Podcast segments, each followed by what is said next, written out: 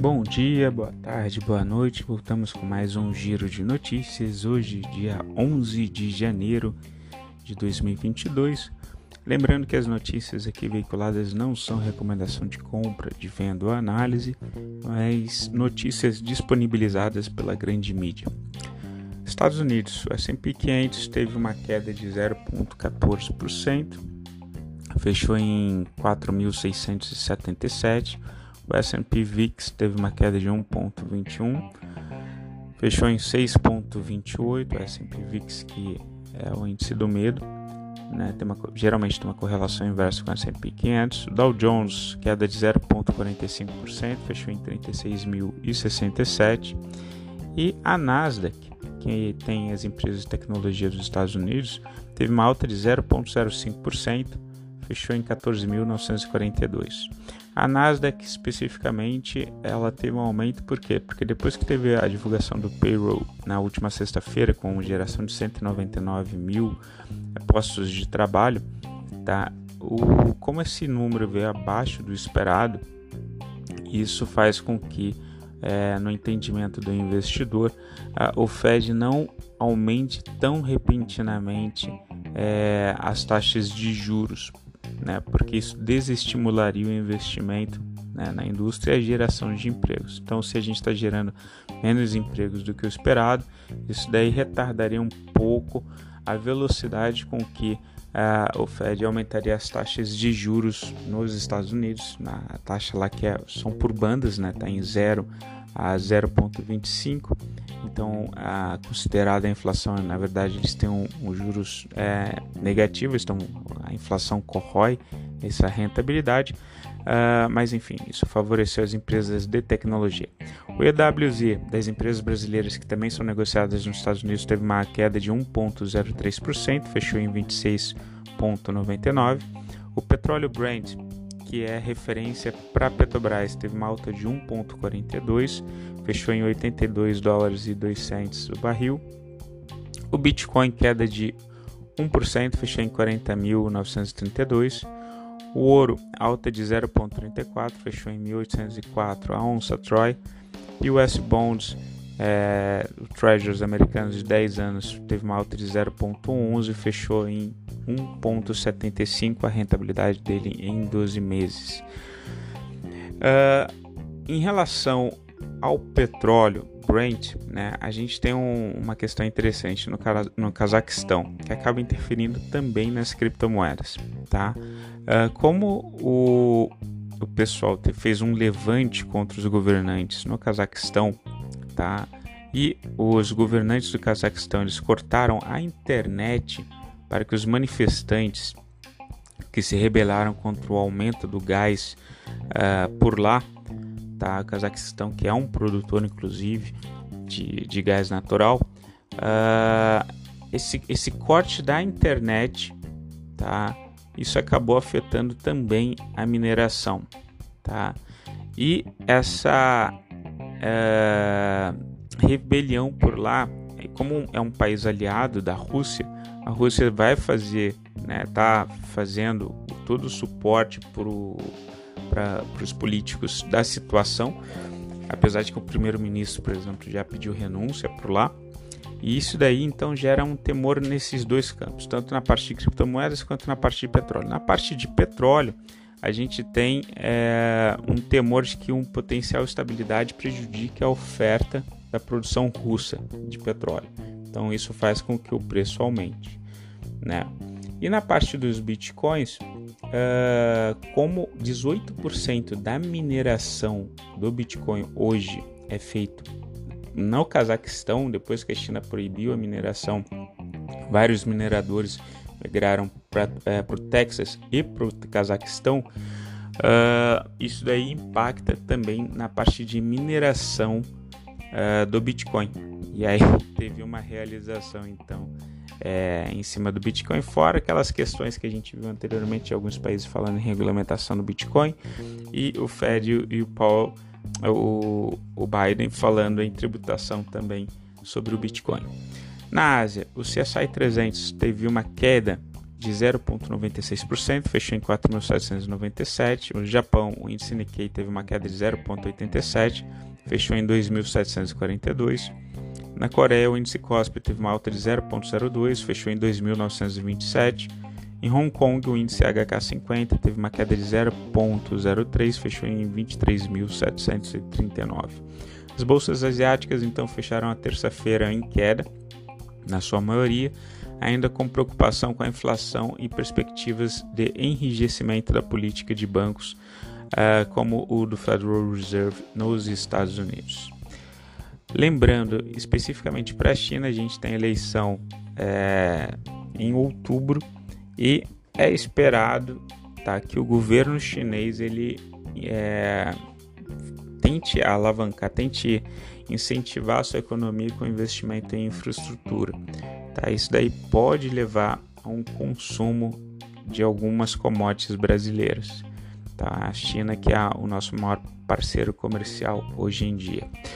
Na Europa, o estoque 600 na Europa teve uma, uma alta de 1,05%, fechou em 484. Na Alemanha, o DAX 30, alta de 1,14%, fechou em 15.948.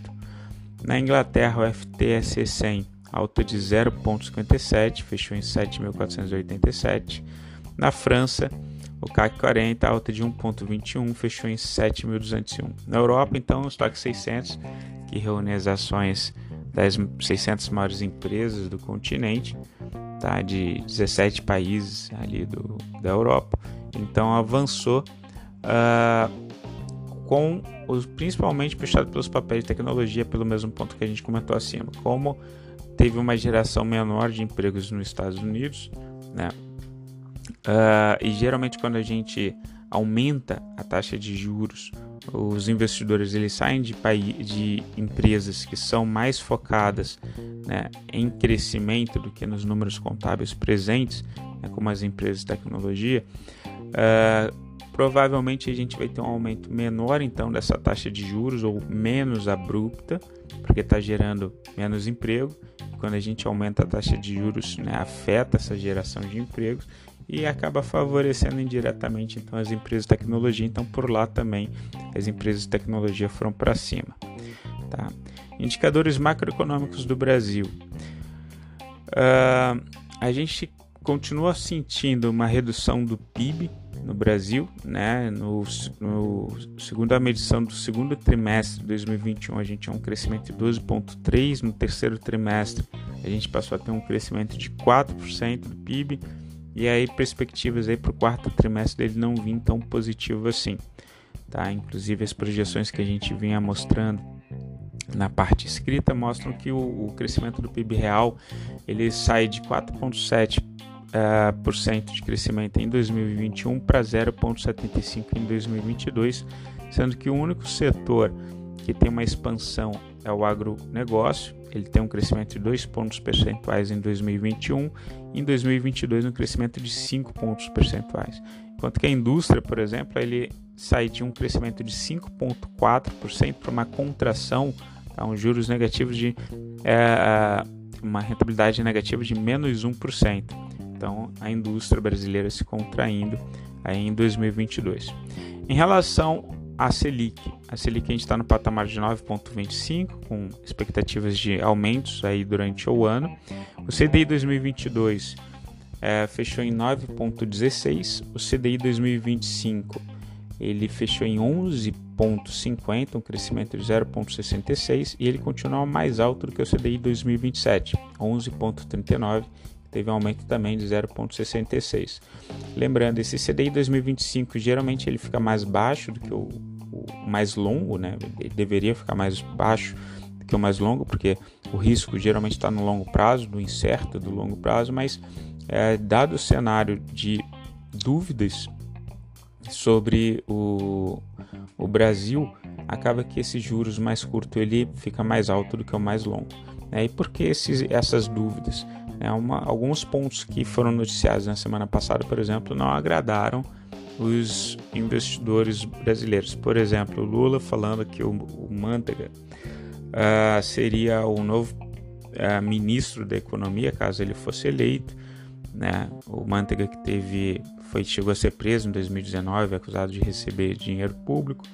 É, falou também que é, revogaria a reforma trabalhista, então voltaria a ter todo aquele impacto das ações judiciais né, no custo da produção brasileira. O Brasil, que notadamente era o país que mais tinha ações é, trabalhistas em curso né, em sua justiça. Né? Uh, e ele falou também em que a primeira, uma das primeiras coisas que ele faria também, o, o ex-presidiário né, e ex-presidente Luiz Inácio, que ele aumentaria o teto de gasto. Então, uh, isso daí geraria dúvidas né, em relação à saúde fiscal do país. Bolsa de Valores, Ibovespa teve uma queda de 0,75%, fechou em 101,945. E o dólar, alta de 0,49, fechou em R$ 5,66. No noticiário corporativo, uh, Bradesco, BBDC4, banco digital Next, controlada pelo Bradesco, alcançou uma marca simbólica de 10 milhões de usuários na plataforma. Tá? Uh, BIF 3 JBS, exportação total de carne bovina brasileira em 2021 registrou um crescimento de 9% em relação ao mesmo período de 2020. Em relação ao boi gordo, tá? commodities, o volume de exportação da carne bovina alcançou 35,4 mil toneladas na primeira semana de janeiro de 2022. De acordo com o analista de mercado da Safras, e Mercado, Fernando Henrique Iglesias, a retomada da China, as compras ainda devem demorar para fazer um efeito sobre o embarque de carne bovina. Tá? Paralelo a isso, em relação à carne bovina brasileira, a gente tem é, produtores da Europa e produtores dos Estados Unidos falando com seus governos é, para sancionar a carne brasileira, até como uma medida de proteção do seu mercado local, associando a produção da carne bovina ao desmatamento. Essa vem sendo a justificativa deles. Tá? Em relação ao milho, uma reportagem interessante na, Negócios Agrícolas com Vlamir Brandalize, tá? que é o CEO da Brandalize, a assessoria, é casa de análise né, de commodities. Ah, ele falando o seguinte, abre aspas, estamos colhendo uma safra muito pequena agora de verão, que provavelmente não vai atender a demanda até o meio do ano. E a nova safrinha vai chegar a partir de junho em diante. Então vamos ter um primeiro semestre muito apertado, principalmente em maio e abril, com pouco milho para atender a demanda que deve ser muito forte, como tudo indica, é a demanda recorde. Então o milho uh, teve uma alta de 0,05 tá? e fechou em R$ 94,35 a saca. Enquanto que o boi gordo aí também com uma alta de 1%, fechando em 341 arroba. Então milho a gente tem uh, que acompanhar as compras pela China e é, digo, o boi a gente tem que acompanhar as compras pela China e o milho a gente tem que acompanhar os estoques e as demandas aí em relação essa produção de, é, da safrinha. Estrangeiros, a gente vai ter divulgação amanhã do fluxo cambial, né? A gente vem ressaltando que na última semana de dezembro para a primeira semana de janeiro a gente teve uma saída de 2,8 bi do Brasil, muito em função ali também das filiais remetendo lucro às suas matrizes, mas também dado a expectativa de aumento da taxa de juros do Fed, do Federal Reserve nos Estados Unidos, é, o investidor ele acaba buscando alocar é, por lá o investimento, já que tem menos risco do que um país uh, emergente como o Brasil. Tá? Isso daí leva a essa saída de câmbio. Isso daí pode pressionar uh, o câmbio brasileiro, né? essa saída de dólar pode pressionar o câmbio aqui dentro do Brasil. É, imaginando que a gente vai ter três aumentos em 2022 e três aumentos, três aumentos esperados ali para 2023. Em relação à posição dos estrangeiros pela B3, eles informam o seguinte, que teve um aumento significativo dos estrangeiros no mini índice, tá? Eles compraram, estão agora posicionados em 123.967 é, mil mini contratos do mini índice e no mini dólar no mini dólar eles diminuíram a posição deles, já tinha caído bastante, né? A semana passada eles chegaram a ter 32 mil é, mini contratos do mini dólar, já bem menos do que a posição de, do mini índice, mas do 32 eles já estão em 16.201, então eles diminuíram bastante a mão no mini dólar, tá? o que pode levar a um viés altista da bolsa que a gente vem esperando desde o rally de Natal que não veio. Pessoal, fico por aqui. Desejo vocês uma excelente semana. Qualquer coisa, entre em contato. Até mais. Tchau. Fui.